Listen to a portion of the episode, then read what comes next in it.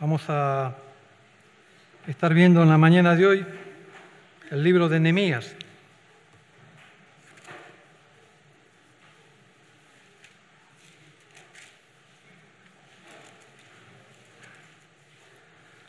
El domingo pasado Mariano nos estuvo compartiendo en el libro de Efesios capítulo 6 acerca de la guerra espiritual ¿no? que nosotros como hijos de Dios tenemos y a la cual tenemos que ser conscientes que tenemos que apropiarnos de la armadura de Dios, porque si no el enemigo seguramente va a sacar provecho ¿no? de, de nuestras vidas cuando no están en comunión y no estamos protegidos ¿no? por esa armadura. Y el versículo 12 de capítulo 6 de Efesios dice, porque no tenemos lucha contra sangre y carne, sino contra principados, contra potestades, contra los gobernadores de las tinieblas de este siglo, contra huestes espirituales de maldad. Y entiendo que como hijos de Dios necesitamos ¿no? del cuidado de Dios, necesitamos de la comunión con Él, un poco lo que veníamos cantando en, en las alabanzas. Y dice la palabra de Dios que esa armadura que nos relata Efesios es la que nosotros tenemos que tomar todos los días. No, no hay vacaciones, no hay domingo. Cada día, antes de, de salir a nuestros trabajos, a nuestras responsabilidades, a nuestras obligaciones, debemos armarnos, ¿no? debemos colocar esa armadura para, para salir airosos de la lucha diaria que tenemos. Nehemías es un personaje en el Antiguo Testamento que cuando, cuando tratamos acerca del tema de el enemigo que trata de interrumpir o que trata de obstaculizar nuestra relación con Dios, nuestra obra, nuestro servicio, a mí siempre me ha dejado muchas enseñanzas. Y cuando Mariano me compartió ya hace casi un mes atrás que si yo podía tomar el púlpito, sin saber lo que él iba a predicar el domingo, pero bueno, eh, en mis vacaciones en diciembre un hermano muy querido me regaló un libro, es un comentario del libro de Nehemías, y en esas vacaciones, en esa semana estuve leyéndolo y bueno, propuse en mi corazón enseñar este capítulo, el capítulo 13, vamos a estar viendo hoy, el último capítulo del libro de Nehemías, porque me identifiqué mucho con, con él y me confirmó realmente el domingo pasado cuando Mariano compartió el libro de Efesios, porque tiene mucho, mucha relación, tiene mucho que ver y, y creo que vamos a poder sacar algunas aplicaciones para poder complementar un poco lo que Mariano nos compartió el domingo. ¿sí? Este personaje, Nehemías, creo que espero que todos hayan alguna vez leído este libro, son 13 capítulos, no es muy grande, pero tal vez no estés muy familiarizado con él, es un personaje del Antiguo Testamento, pequeño. Entonces, eh, vamos a hacer un pequeño recuento hasta llegar al capítulo 13, que es su último capítulo de este libro. Él fue el encargado de hacer una obra monumental. Él construyó o reconstruyó los muros de la ciudad de Jerusalén cuando fueron destruidos en el año 586 a.C.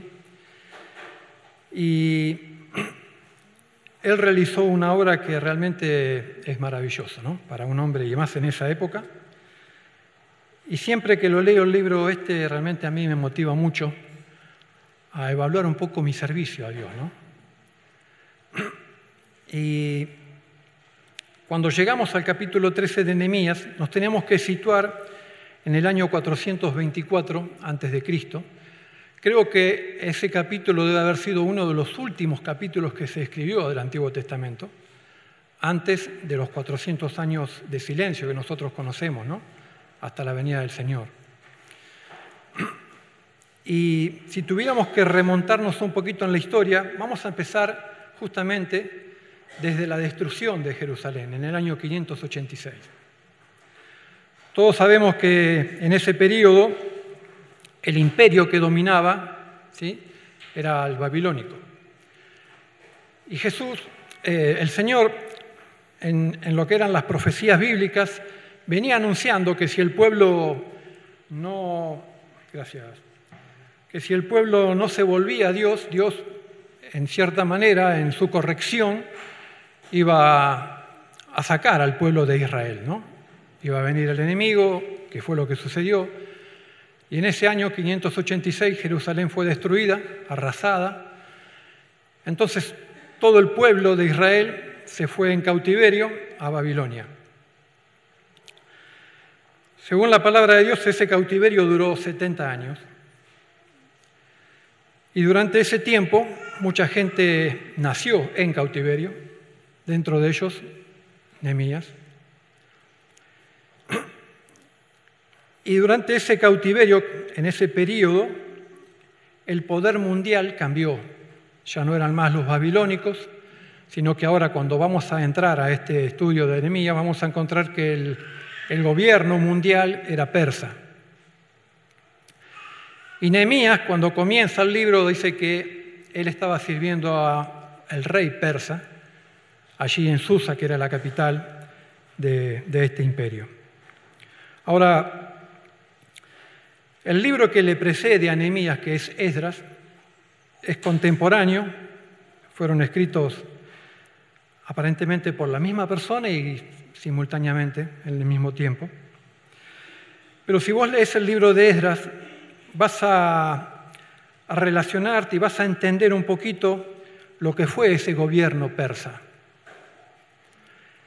Y cómo permitió el rey en ese momento que se llamaba Ciro, que Zorobabel con Josué y un grupo de israelitas volvieran después de varios años de cautiverio, en el año 539, a Israel, a sí, bueno, Jerusalén nuevamente, con el propósito de construir o reconstruir el, palacio, el templo, perdón, que había sido arrasado.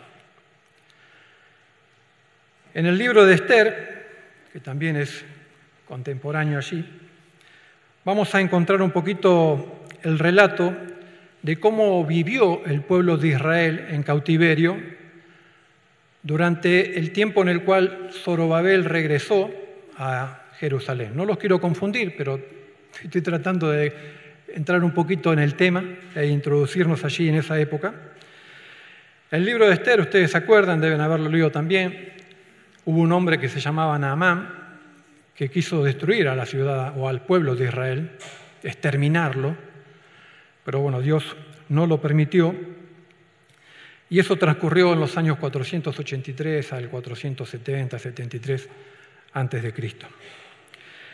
Esdras vuelve en un segundo grupo del cautiverio a Jerusalén en el año 458 con el propósito de reconstruir en cierta manera la, vida espiritual del pueblo. Esdras era un escriba y ya habían reconstruido el templo, la ciudad todavía estaba en cierta manera en ruinas, no estaba el, muro y la ciudad recién se empezaba a reconstruir con algunos habitantes allí en Jerusalén, la mayoría vivían fuera de Jerusalén, y Esdras cuando regresa, regresa con el motivo de reconstruir la parte espiritual del pueblo. Y eso ocurre en el año 458. Cuando nosotros llegamos a Nehemías al capítulo 1, vamos a encontrar que Nehemías todavía no está en Jerusalén, él sigue estando en el exilio.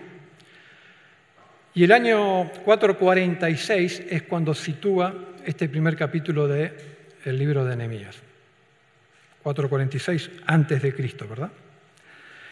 Y el libro comienza con Nehemías sirviendo de copero al rey en Persa, al rey de Persa en Susa, y dice que él se entera por algunos hermanos que han vuelto de, Jerusalén y le traen noticias de cómo está la ciudad, su ciudad, de cierta manera. Él era judío, no, no había nacido en Jerusalén, pero él por sangre se consideraba judío y lo eras, y él tomaba como que la ciudad era su ciudad, el templo era su templo.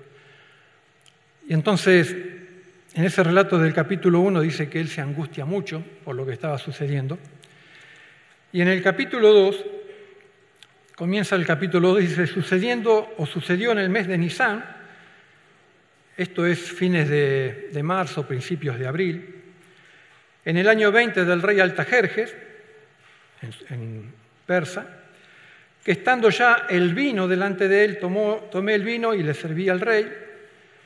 Y como yo no había estado antes triste en su presencia, el rey me dijo, ¿qué pasa? ¿Por qué estás triste?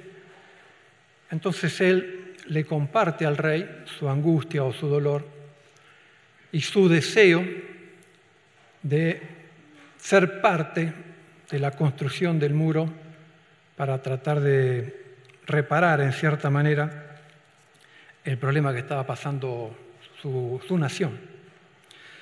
Todo el capítulo 2, bueno, habla de, de qué manera él prepara y organiza todo para poder volver. En el capítulo 3 ya lo vamos a encontrar a Nehemías ya sí en Jerusalén, organizando y empezando a la reconstrucción de los muros. Capítulo 4 vamos a encontrar la oposición. ¿sí? El enemigo no está tranquilo cuando nosotros queremos servir a Dios. Y en el caso de Nehemías no es exento eso. Él sufrió mucho, padeció mucha oposición.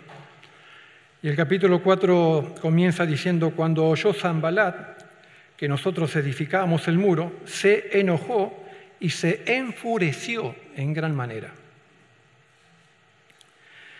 Y dice que hizo escarnio de los judíos. Y bueno, murmuró. Eh, nosotros entendemos el obrar del diablo y Nehemías comprendió que no iba a ser sencilla la tarea, que la oposición no iba a estar allí. Por eso, si vos lees el libro, te vas a dar cuenta que Nehemías fue un hombre de oración, más allá de acción un hombre de oración. El libro comienza con Nehemías orando y termina con Nehemías orando. En el capítulo 6, a partir del versículo 15, dice que el, el muro terminó, se construyó. ¿Saben cuánto tardó? 52 días. Una obra grande, y más en esa época en la cual no había tecnología, no había herramientas como las que tenemos hoy, pero en 52 días terminó la construcción. Por supuesto, Nehemías no fue el único que trabajó, ¿no? De hecho, él organizó, y si leemos en capítulo 3, volviendo otra vez por favor allí, versículo 1 dice, entonces se levantó el sumo sacerdote Eliasib, recuerden este nombre, porque cuando vayamos al capítulo 13 vamos a hablar de él, se levantó, dice, con sus hermanos los sacerdotes y edificaron la puerta de las ovejas. Y a partir de ahí todo capítulo 3 va a hablar acerca de quiénes estuvieron con Nehemías trabajando en la reconstrucción del muro. Mucha gente. Él no lo hizo solo.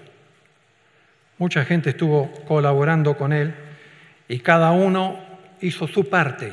Eso es lo que vamos a encontrar en el relato de este libro. Pero a partir de el capítulo 6, cuando dice que el muro se completó en esos 56, en esos 52 días, vamos a ver a partir de ese capítulo que en el capítulo 8 dice que se, eh, dedicaron los muros, ¿no? hicieron una dedicación, una gran fiesta. Vino el escriba Esdras y dice que Nehemías le pidió a Esdras que tratara con el pueblo ahora, que ya estaba terminada la tarea, en lo que era el espíritu, no en la parte espiritual del pueblo. Entonces dice que Esdras trajo la palabra, la ley, y la compartió al pueblo. Y vamos a comprender que a partir del capítulo 8 hasta el final, versículo, al capítulo 12, sin tocar todavía el capítulo 13, el relato habla de esa edificación espiritual, espiritual del pueblo que estuvo durante esos 52 días construyendo los muros y habla de un gran avivamiento espiritual. ¿sí? Hablan de que el pueblo se animó de tal manera que ellos querían agradar y honrar y alabar a Dios con sus vidas. Y eso lo vamos a encontrar en esos últimos cuatro capítulos, sin tomar todavía el capítulo 13. Ahora sí, vamos, acompáñenme a capítulo 13. Ahora vamos a entrar al estudio de hoy. Todo esto fue un pequeño reconto como para situarnos en esta situación. Año 424 antes de Cristo, Nehemías ya terminó el muro, lo edificaron, el pueblo había sido avivado espiritualmente, habían visto de la mano de Dios la protección, su cuidado, la provisión. Y ahora es como que, bueno, ya está, vamos a disfrutar la obra, ¿verdad? Es como que cuando nosotros, qué sé hacemos un ministerio, un viaje misionero, volvemos pensando que, bueno, Dios nos usó, que fue una gran obra, y nos relajamos, ¿no? Decimos, ya está, ahora vamos a disfrutar, vamos a ver el fruto de todo esto. Ahora hubo algo que Nehemías nos muestra en este capítulo 13 que llama la atención a nosotros, el pueblo de Dios, y que tenemos que tener mucho cuidado. En el capítulo 13, en los primeros versículos, dice así, aquel día se leyó en el libro de Moisés, oyendo el pueblo, y fue hallado escrito en él que los amonitas y moabitas no debían entrar jamás en la congregación de Dios. ¿Por qué? Por cuanto no salieron a recibir a los hijos de Israel con pan y agua, sino que dieron dinero a Balaam para que los maldijera. Mas nuestro Dios volvió la maldición en bendición y cuando oyeron pues la ley, separaron de Israel a todos los mezclados con extranjeros. ¿Hasta ahí? Bien. Escuchan la ley, escuchan la palabra. Recuerden, todo este pueblo o gran parte del pueblo que estaba escuchando esto había nacido en cautiverio. No tal vez habían tenido instrucción con respecto a la ley o a la palabra de Dios algunos puede ser, en sus casas, pero no era a nivel nación. Y ahora regresando, después de construir los muros y ya en cierta manera relajándose ante la obra que habían terminado, dice que escucharon la ley y se dieron cuenta que los moabitas y los amonitas no debían entrar en la ciudad porque ellos no los habían recibido en el regreso a la ciudad o a la tierra prometida. Versículo 4. Antes de esto, el sacerdote Eliasib, ¿se acuerdan? Capítulo 3. Sacerdote Eliasib estuvo trabajando en el muro, en la reconstrucción. Dice, siendo jefe de la cámara de la casa de nuestro Dios, había emparentado con Tobías. Había emparentado con Tobías. ¿Saben quién es Tobías? Vamos al capítulo 4 de Nehemías.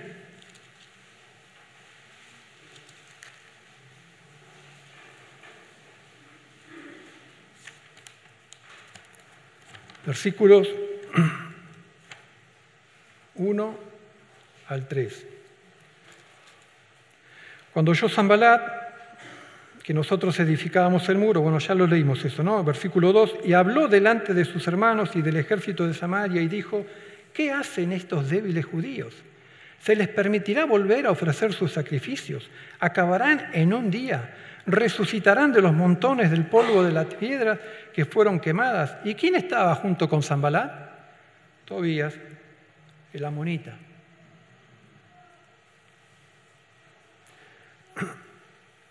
Si seguimos leyendo capítulo 6 de Nehemías, versículo 7, dice, ¿y qué has puesto profetas que proclamen? Perdón, no es este el pasaje. 17. 6, 17. Asimismo, en aquellos días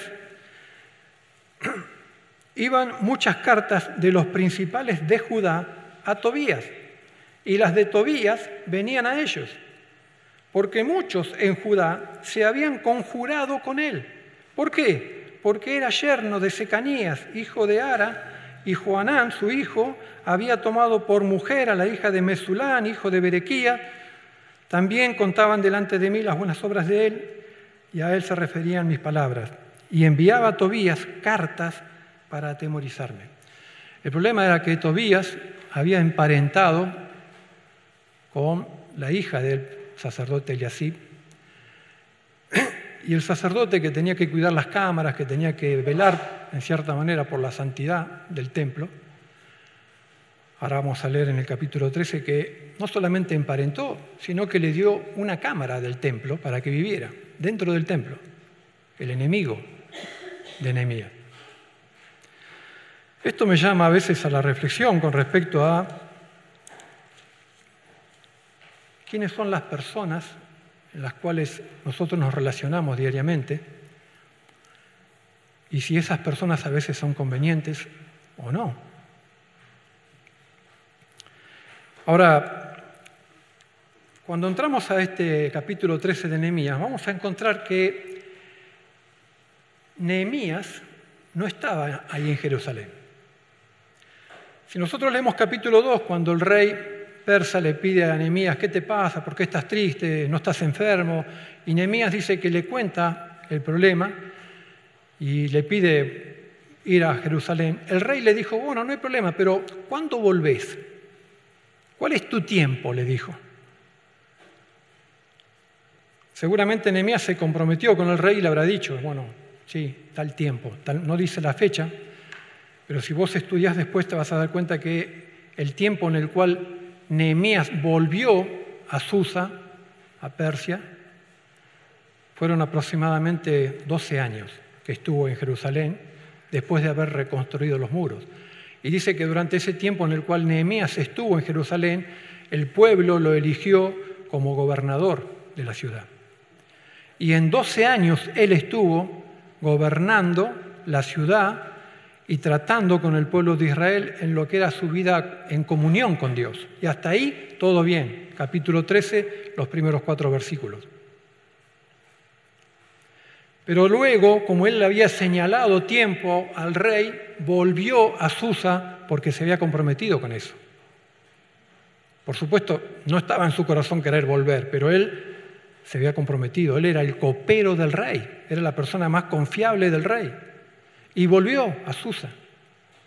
La Biblia no dice qué tiempo estuvo allí, pero se calcula que aproximadamente fueron 10 años.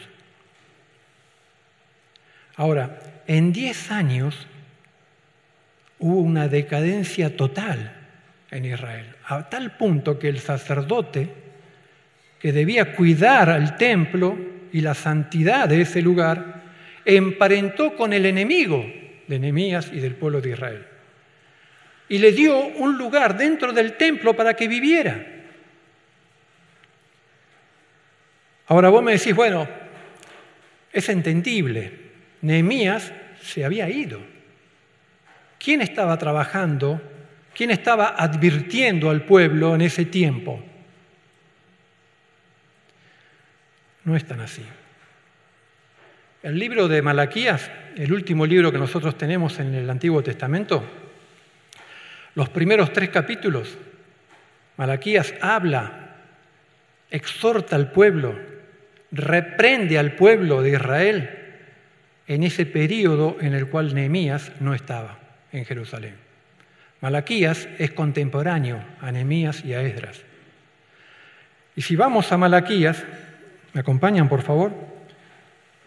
El último libro del Antiguo Testamento, Malaquías capítulo 1. Discúlpeme que hago toda esta introducción, pero es para que los podamos comprender y situarnos un poco en el ambiente en el cual vamos a estar viendo. Eh, Malaquías capítulo 1, desde el versículo 6 al 14, Malaquías va a reprender a la nación de Israel porque están haciendo una mala adoración a Dios. Y miremos el versículo 13. Dice, habéis además dicho, oh, qué fastidio que es esto. y me despreciáis, dice Jehová de los ejércitos, y trajisteis lo hurtado, o cojo, o enfermo, y presentasteis ofrenda, ¿aceptaré yo eso de vuestra mano? Dice Jehová. Malaquías exhorta, reprende al pueblo de Israel en ausencia de Nehemías porque estaban llevando al templo cosas paganas, cosas que no debían ser. Diez años de ausencia. Y ocurrió esto. Capítulo 2, versículos 1 al 9. Vamos a encontrar allí que Malaquías reprende al pueblo porque el clero, la parte espiritual, la parte que lideraba espiritualmente al pueblo, era corrupto. Fíjense, capítulo 2 de Malaquías, versículos 7 y 8. Porque los labios del sacerdote han de guardar la sabiduría y de su boca el pueblo buscará la ley. ¿Por qué? Porque es mensajero de Jehová de los ejércitos. Más, dice Malaquías, más vosotros os habéis apartado del camino, habéis hecho tropezar a muchos en la ley, habéis corrompido el pacto de, la, de Leví.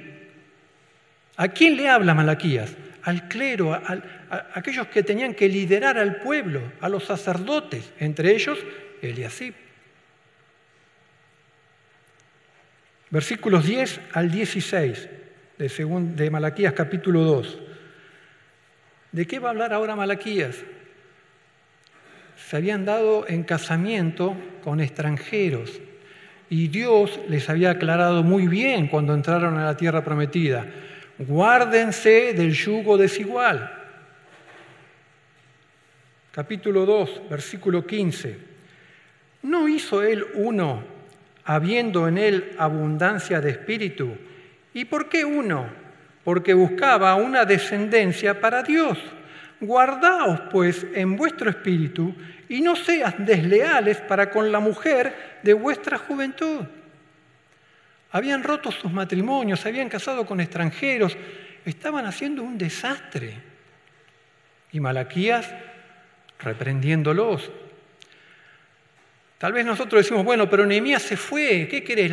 el pueblo se le desbandó. Malaquías no se había ido, estaba allí. Y los estaba exhortando, duro, ¿eh? Duro. Léelo todos estos tres capítulos.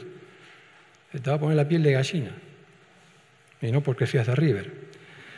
Malaquías, capítulo 3, versículos 6 al 12. El problema aquí es, ellos no llevaron las ofrendas al templo. Versículo 8 de capítulo 3. ¿Robará el hombre a Dios?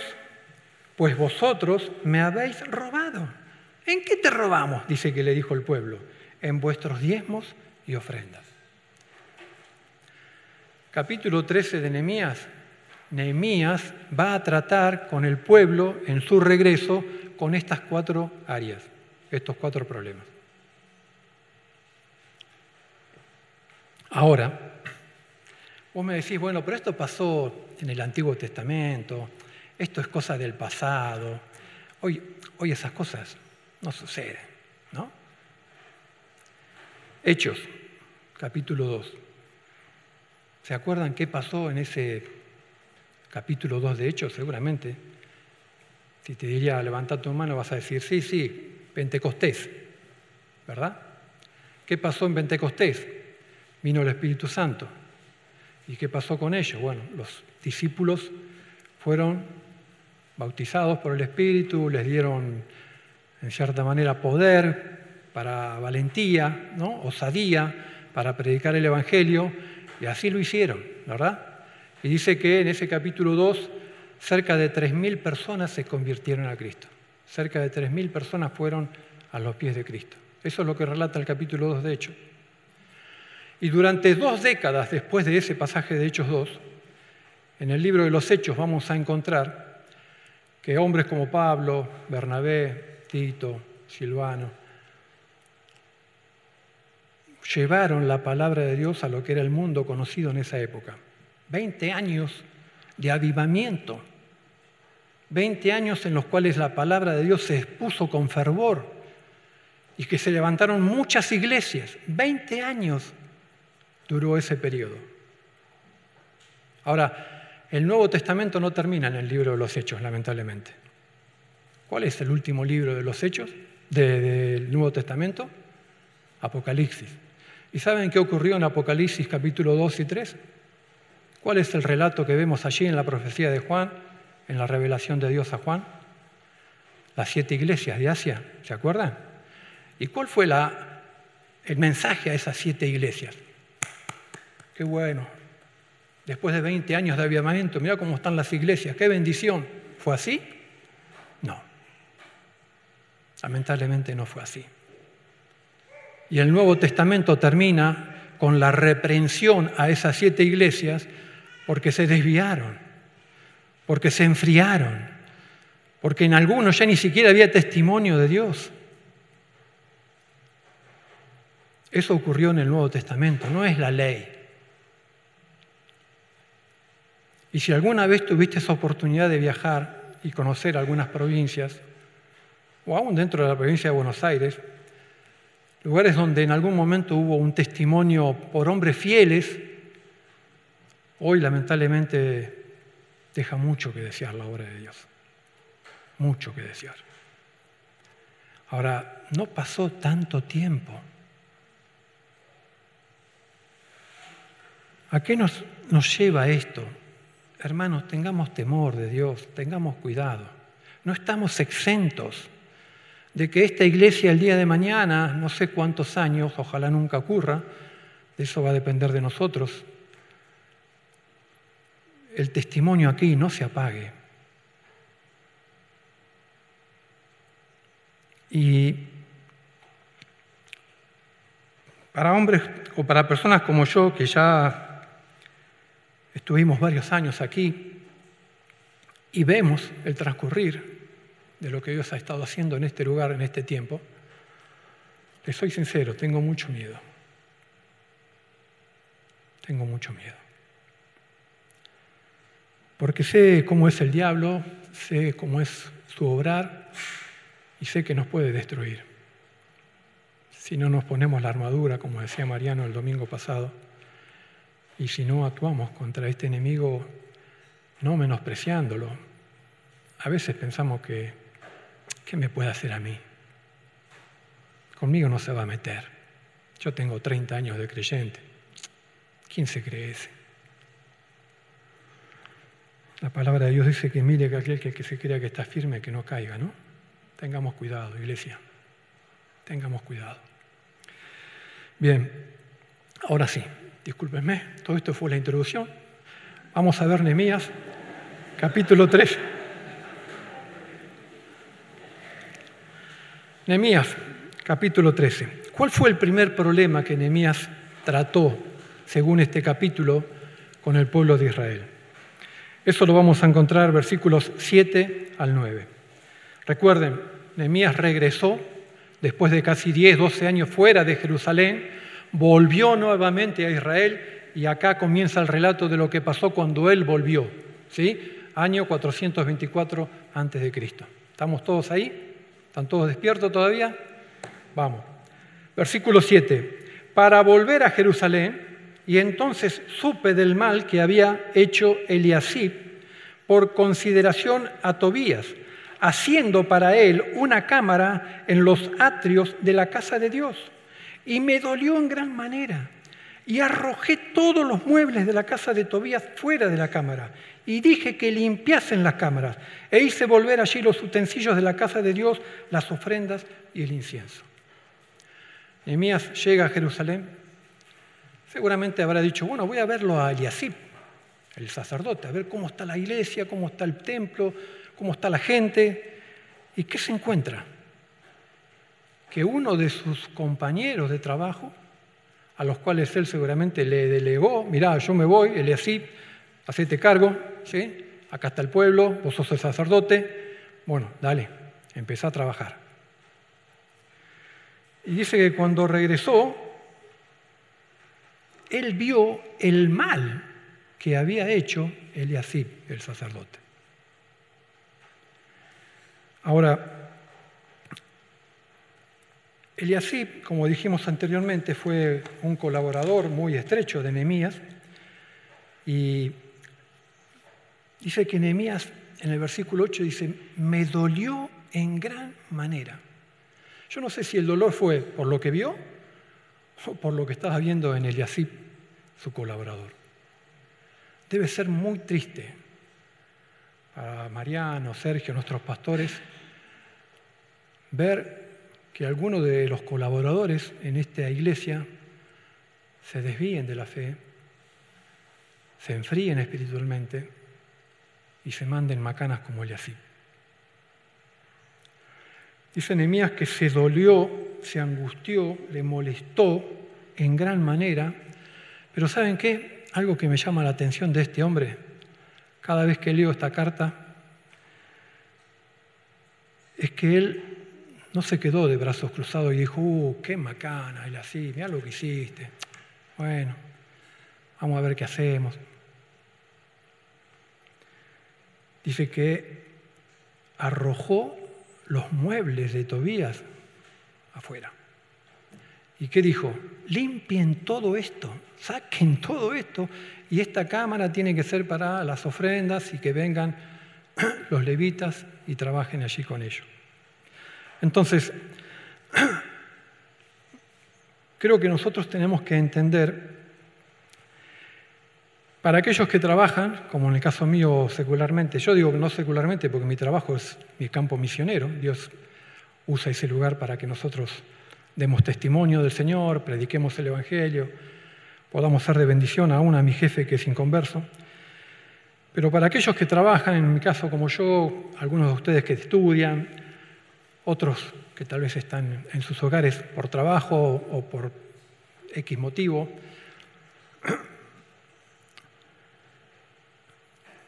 tenemos que tener cuidado con aquellos con los cuales nos relacionamos. Porque muchas veces confiamos en el hombre y no en el Dios de la obra y podemos cometer errores. ¿no? Todos somos falibles, todos en algún momento vamos a, a fallar, no al punto tal vez de lo que hizo Eliasib, pero nadie está exento. Entonces, cuidemos con las personas a las cuales nos rodeamos y trabajamos para el Señor y velemos por la vida espiritual, por la santidad de ellos. Es nuestra responsabilidad. Entonces, si estás trabajando o estás siendo parte de un ministerio, velá por la vida espiritual, por la santidad de ese grupo, aunque no seas el líder. No, yo simplemente estoy colaborando, no importa. No importa. Sos parte. Cuida, por supuesto, en primer lugar tu vida y preocupate por tu equipo de trabajo, por tu grupo. El segundo problema que vamos a encontrar, al cual Nehemías tuvo que enfrentar en esta lucha, lo vamos a encontrar en el versículo 10 al 14. Encontré asimismo que las porciones para los levitas no les habían sido dadas y que los levitas y cantores que hacían el servicio habían huido cada uno a su heredad. Entonces reprendí a los oficiales y les dije, ¿por qué la casa de Dios está abandonada? Algo que me llama la atención de este hombre en el relato y que a veces pasamos por alto, no, no nos damos cuenta, porque a veces leemos y, es como que prestamos atención en algunas palabras, pero ¿cómo comienza el capítulo, el versículo 10? ¿Cuál es la frase o la palabra que usa? encontré. No sé cuál es tu versión, pero la mía dice, encontré a sí mismo. Para encontrar algo, ¿qué tenés que hacer? Se te cayó el anillo de boda para aquellos que estamos casados debajo del banco. ¿Y qué haces? Y bueno, ya va a venir, ¿no? No, te tirás de cabeza a buscarlo. ¿Y qué pasó? Ah, lo encontré. Lo buscaste. Nehemías, cuando se encontró con el primer problema de Eliasib, dijo, esto está todo mal. Voy a buscar, voy a indagar, voy a ver qué pasa. Y dice que encontró que el lugar donde debían estar las ofrendas, ¿qué había? El enemigo, Tobías. Y él tuvo que limpiar la cámara porque estaban todos los muebles, los pertrechos de este hombre. Entonces dijo, ¿y dónde están las ofrendas? Que el pueblo tenía que traer para los levitas, los cantores. ¿De qué iban a vivir estos hombres? De la ofrenda del pueblo, de los diezmos. Entonces dice, acá hay algo que no anda bien. ¿Y qué hizo Nehemías? Bueno, vamos a orar. No. Versículo 11. Reprendí a los oficiales. Yo creo que Nehemías tenía el don de exhortación. Reprendí a los oficiales. ¿Y qué les dice? ¿Por qué está la casa de Dios abandonada? ¿Están locos ustedes? ¿Qué les pasa? No entendieron nada. La casa de Dios está desocupada. ¿De qué van a estar los levitas? ¿Dónde van a vivir? ¿Cómo van a vivir? Por favor, vuelvan a traer los diezmos y las ofrendas. Ahora, hay algo que es muy interesante también cuando leemos este libro. Yo decía que Nehemías era un hombre de oración. Y él comienza el libro orando a Dios. Cuando, lo, cuando escucha bueno, lo que pasó de aquellos que habían vuelto de Jerusalén, dice que él se compungió en gran manera y hizo oración y ayuno, y cuando se presentó al rey ya había orado, había hablado con Dios, y cuando el rey le pregunta, che, Nehemías, ¿qué te pasa? Él dice que antes de hablar con él le dijo, y oré, ¿no? O sea, le pedí a Dios que me dé palabras, que me ayude. No es que se fue y se arrodilló, sino que inmediatamente la actitud, ¿cuál fue? Señor, estoy ante el rey, tengo que pedir, ayúdame. ¿Pero por qué? Porque es un hombre de oración. Eso era lo que había en él. Y fíjense en este capítulo 13, versículo 14. Después de haber reprendido a los que estaban allí a cargo del templo y de lo que tendrían que ser las ofrendas y los diezmos, dice, acuérdate de mí, oh Dios, en orden a esto. Y no borres mis misericordias que hice en la casa de mi Dios y en su servicio. Ahora vos decís, acuérdate de mí, Dios mío, dice Nehemías, y de las misericordias que hice. Y vos decís, pero ¿qué misericordia? Si a uno dice que le tiró todas las cosas por, por la puerta, al otro dice que lo reprendió, ¿de qué misericordia me estás hablando? Nehemías escuchó, vio, corrigió y fue ante Dios y le dice, Señor, acuérdate de todo esto que está pasando. Saben, hay dos versiones, estuve viendo algunos comentarios, hay dos versiones con respecto a esta oración. Unos dicen que Nehemías hizo esta oración porque era orgulloso y quería que Dios reconociera lo que él estaba haciendo. Mirá, Dios, Mirá lo que, esto lo hice yo, ¿eh? Mirá. Pero hay otro comentario, y creo que esa también es mi posición, es todo lo contrario. Nehemías, no solamente por este pasaje, sino por todo el libro en sí, fue un hombre muy humilde y que siempre dependió de Dios. Y lo que él dice en esta oración a Dios es, Señor, yo puse las cosas en orden, pero tú eres el Dios de este pueblo. Es tu pueblo, no el mío. Acordate de esto y obra.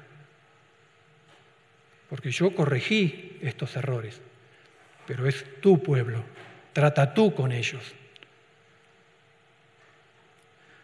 Tercer problema, versículo 15 hasta el versículo 22. No lo vamos a leer todo, pero el problema acá es que el pueblo no guardó el día sábado. En aquellos días, versículo 15, en aquellos días vi en Judá a algunos que pisaban lagares en el día de reposo y que acarreaban. ¿Qué pasó otra vez acá? ¿Qué pasó con Nehemías? Vio. O sea, no es que, bueno, arregló el problema allí en el templo. Bueno, ahora voy a tomar unos mate a casa, voy a comer un poquito de pasta frola que me hizo Gaby y voy a disfrutar de mi éxito. No, error. Nehemías siguió investigando, siguió viendo la actitud, el comportamiento del pueblo. Y dice que fue a las puertas de la ciudad y vio que había muchos mercaderes que los sábados traían sus productos para vender en el pueblo. Y que se le abrían las puertas y que ellos podían venir y comerciar. Eso es lo que dice este capítulo a partir de estos siete u ocho versículos, que no los voy a leer porque no quiero que se me duerman, pero es lo que más o menos menciona Nehemías. Ellos no guardaron el día sábado. Bueno, Nehemías, como lo suele hacer, versículo 21, los amonesté y les dije, ¿por qué os quedáis vosotros delante del muro? ¿Qué ha pasado con esto? Nehemías les había dicho, basta de comerciar los días sábados. Este día es sagrado para Dios, no podemos hacer nada, menos comerciar, váyanse. Ahora otra vez, Nehemías podía haber hecho esto, que fue lo que hizo, y se fue a la casa a seguir tomando mate y comer pasta frola. Pero no hizo eso. Se quedó y miró, llegado el día sábado, a ver qué pasaba con estos tipos.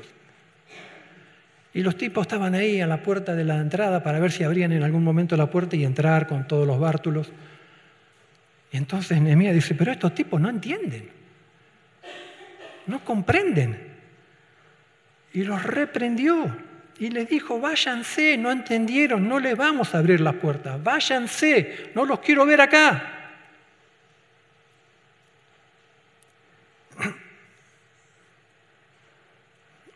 Versículo 22 al final dice, también por esto acuérdate de mí, Dios mío, y perdóname según la grandeza de tu misericordia. ¿De qué tenía que perdonarlo Dios? ¿Qué estaba haciendo mal? ¿Cuál era el pecado? ¿No te llama la atención?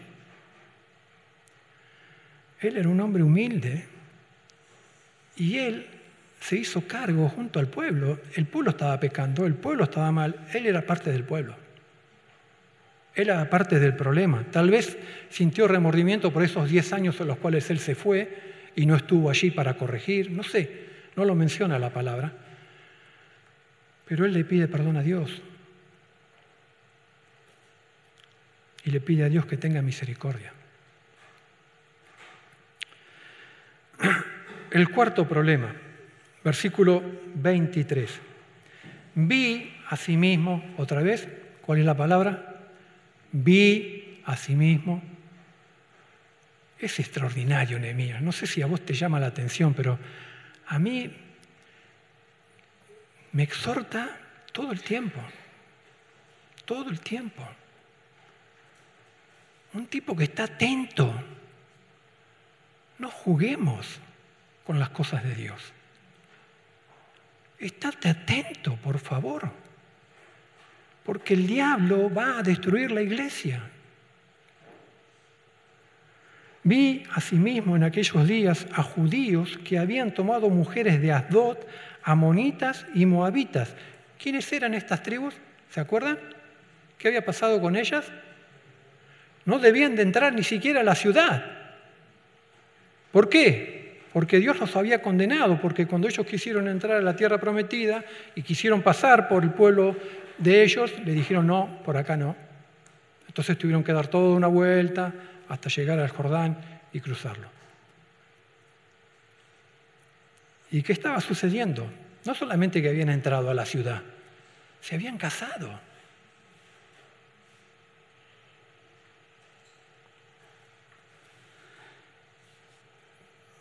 En Éxodo capítulo 34, cuando el pueblo estaba todavía dando vueltas allí en el desierto y ya estaba a punto de cruzar, Dios en los versículos 15 y 16 es muy tajante y les dice al pueblo de Israel, ustedes van a entrar a la tierra prometida, pero cuidado, no mezclen la raza, no se casen con extranjeros, no se unan a yugo desigual. Fue muy claro en el Señor. Deuteronomio capítulo 7, Deuteronomio es un libro que repite, ¿sí? es la reiteración de la ley, esa es la idea. ¿Por qué? Porque cuando fueron al desierto, en ese éxodo, toda la nación murió, todos los hombres mayores de 20 años murieron, por lo tanto, todos los que iban a entrar eran niños en cierta manera cuando empezaron a salir en ese éxodo. Y muchos nacieron durante el éxodo. Y ahora ellos iban a entrar a la tierra prometida. Entonces Moisés vuelve otra vez a ser tajante con Israel y les dice, esto yo ya se los dije a sus padres, ahora quiero tratar con ustedes. No se unan en yugo desigual. No mezclen la raza. No se contaminen. Hubo una clara advertencia. ¿Y saben qué dijo el pueblo de Israel? Sí, sí, lo haremos, lo haremos. Versículo 23. Vi asimismo en aquellos días a judíos que tomaron mujeres moabitas, amonitas. ¿Saben estas dos tribus, estos dos pueblos? ¿Saben de dónde nacen? ¿De dónde vienen? ¿Cuál es la descendencia? ¿A dónde llegamos? ¿Cómo nació ese pueblo, esas dos tribus? Ellos, lamentablemente, nacieron por un pecado de Lot, cuando cometió incesto con sus hijas, ¿se acuerdan? Que sus hijas querían que Lot tuvieran hijos con ellas para poder seguir la descendencia.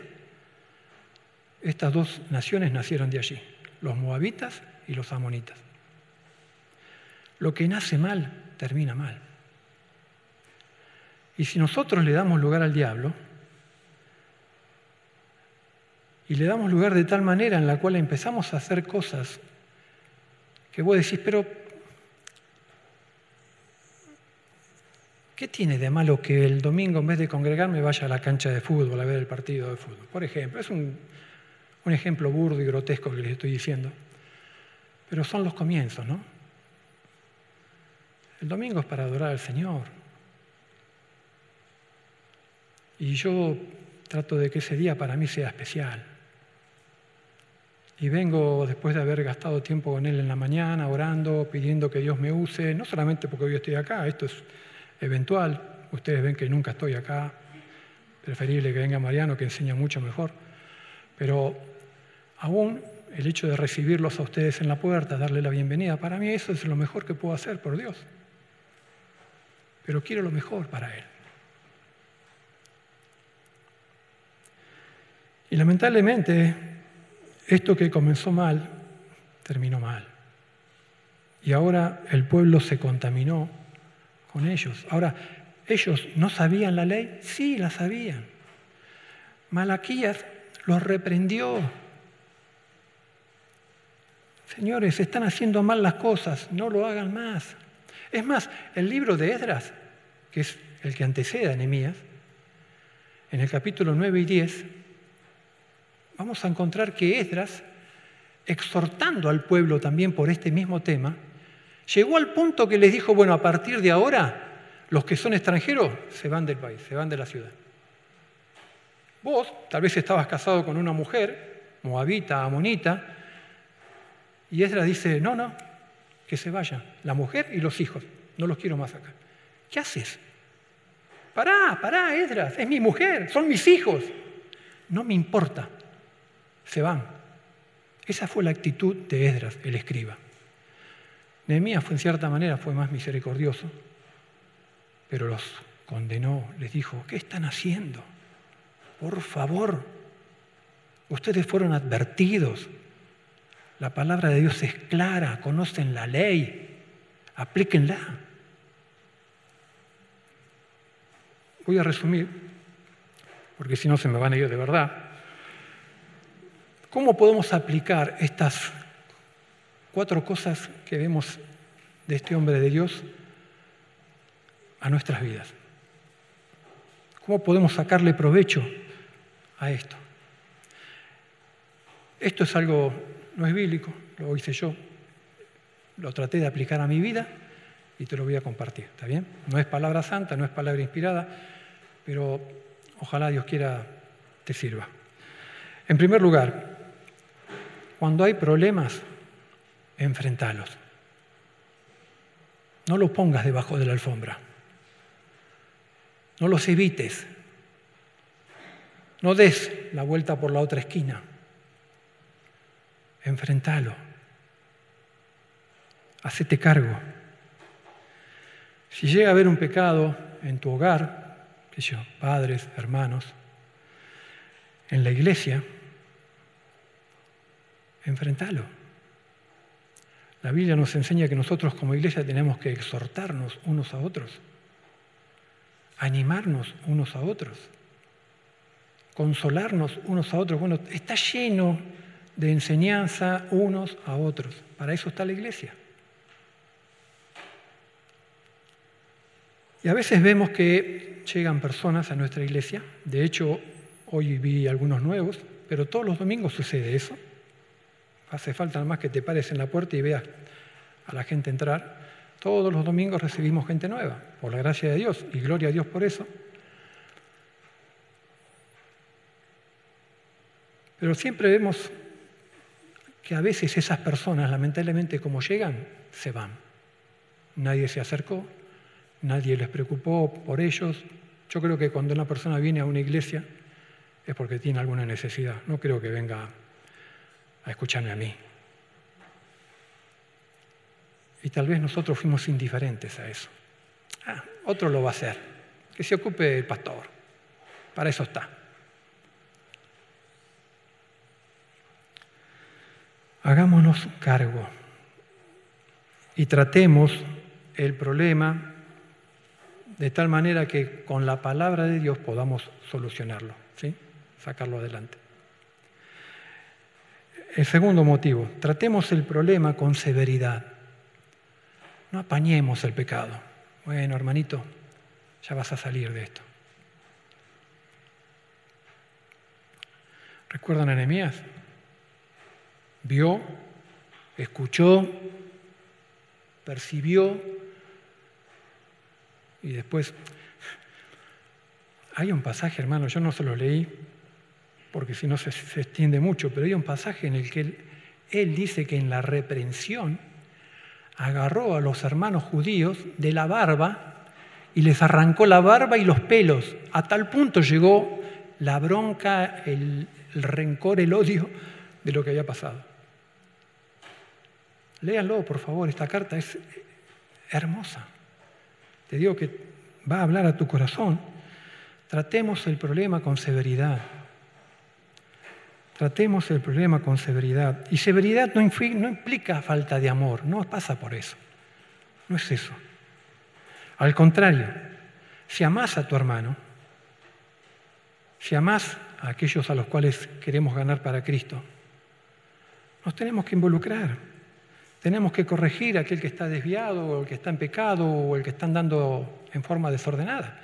¿Qué dice Gálatas capítulo 6, versículo 1 y 2? Que aquellos que estemos firmes que seamos espirituales, que nos ocupemos. Para eso estamos. Es parte de nuestra labor.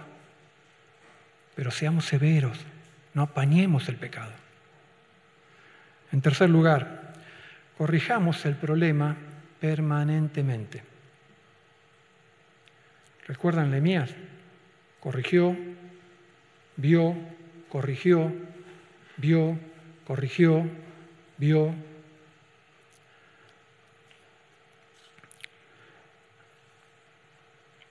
Cada vez que Dios en su palabra nos exhorta, Él nos dice, dejen de hacer esto, porque está mal. Pero inmediatamente nos dice, hagan esto, porque es lo que yo quiero. Proverbios 28, 13, estoy seguro que lo conocen de memoria, ¿no? ¿Qué dice el pasaje? El que encubre sus pecados no prosperará Terminó el versículo. Estamos en el horno. ¿Quién no encubrió alguna vez un pecado? dice la Biblia que no vamos a prosperar. Pero gracias a Dios que el versículo no termina ahí. Porque dice que el que los confiesa y se aparta ¿qué va a pasar? ¿Qué va a alcanzar de Dios?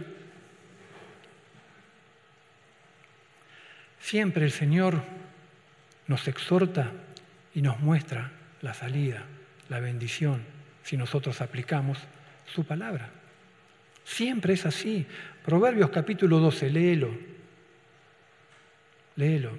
Te digo, maravilloso ese capítulo. El Señor te da con un caño y después te dice, mira, hermano, esto es lo que tenés que hacer. Corregí, sustituí pecado por gracia. Una bendición. El cuarto lugar, tenemos que buscar a Dios y en Él su guía y su dirección. Eso fue lo que hizo Nehemías. Cada vez que trató un tema, fue a Dios y le dijo, ¿no? Señor, mira, mira lo que pasó, obra en tu pueblo, mira lo que pasó, misericordia para con ellos, mira lo que pasó, yo corregí, obra, es tu pueblo, trabaja con ellos. Cuando Nehemías terminaba o acababa en cierta manera de hacer lo que estaba a su, alcance, para corregir estas cosas, acudía a Dios para buscar la dirección de Dios, ¿no? Bueno, Señor, ¿y ahora qué hacemos? ¿Cómo tratamos estas cosas? Y saben, yo les decía a ustedes que Nehemías comenzó el libro de rodillas, ¿no? Orando, un hombre de oración. Y lo vas a ver capítulo tras capítulo que él siempre está buscando a Dios, su guía, su dirección. Y termina acá este libro nuevamente de rodillas. Versículo 29. Acuérdate de ellos, Dios mío, contra los que contaminan el sacerdocio y el pacto del sacerdocio y de los levitas. Versículo 31. Y para la ofrenda de la leña en los tiempos señalados y para las primicias. Acuérdate de mí, Dios mío, para bien. Y ahí termina el capítulo. Acuérdate, Dios mío, para bien. Comienza el libro de rodillas, termina el libro de rodillas. ¿Por qué? Si vos ves que este hombre fue realmente un ejemplo para nuestras vidas, que trató con el pueblo de Israel con amor, pero con severidad, que corrigió un montón de problemas.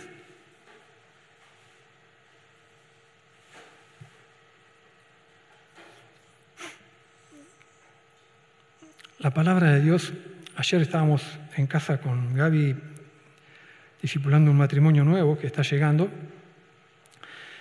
Y este matrimonio viene de un trasfondo abuelos, padres creyentes, pero que lamentablemente nunca les enseñaron la Biblia. En las iglesias donde iban, dice que tomaban un versículo aislado y se iban por las ramas. Bueno, algunos conocemos lo que son algunas de estas iglesias. Y estuvieron muchos años desde niños en esas iglesias y se sentían defraudados, angustiados, dolidos tienen una hija de 13 años y dicen, yo no quiero para mi hija eso. No quiero que ella viva nuestra experiencia. Quiero que se le enseñe la palabra de Dios. Bueno, nosotros le dijimos, bueno, en primer lugar estás vos, es tu casa, la tenés en tu casa, enseñale la palabra de Dios. Pero también, bueno, sería bueno que se congreguen, participen y sean parte de una iglesia en la cual se enseña la Biblia y, bueno, ellos quieren el día de mañana, una vez que terminen con el discipulado, ser miembros de esta iglesia, si Dios lo permite, veremos. Pero algo que yo les di como reflexión de todo lo que veíamos después de charlar allí un par de horas en casa, que las dificultades no apaguen tu pasión por el Señor. Que las dificultades no apaguen tu pasión por el Señor. La palabra de Dios nos enseña que juntamente con las luchas, las pruebas, las dificultades, Dios nos da la salida, ¿no? Él siempre encuentra el camino para poder seguir obedeciendo y agradando a Dios. Y la otra cosa que creo que es lo que nos enseña Nehemías es que la oración sea el poder hacer en el Señor lo que me corresponde que cada vez que ores ante un problema, que tu oración sea, Señor, enséñame, mostrame qué es lo que yo tengo que hacer. O sea, Dios va a obrar, Dios es el Señor de la obra, es el Señor de la iglesia, Jesucristo su Hijo es la cabeza de este lugar, pero Dios nos quiere usar a nosotros. Y yo tengo la palabra de Dios, la cual me instruye diariamente y la cual me enseña cómo tengo que orar. Entonces, que tu oración sea, Señor, ayúdame, Señor, dame sabiduría, Señor, guíame, pero mostrame qué es mi responsabilidad, qué es lo que yo tengo que hacer. No nos lavemos las manos. No pongamos el problema debajo de la alfombra y que venga otro y barra. Ponete en las manos de Dios, hermanos, así como Nehemías. Y estoy seguro que Dios va a usar a esta iglesia para su gloria, porque eso es lo que Él se dispuso a hacer.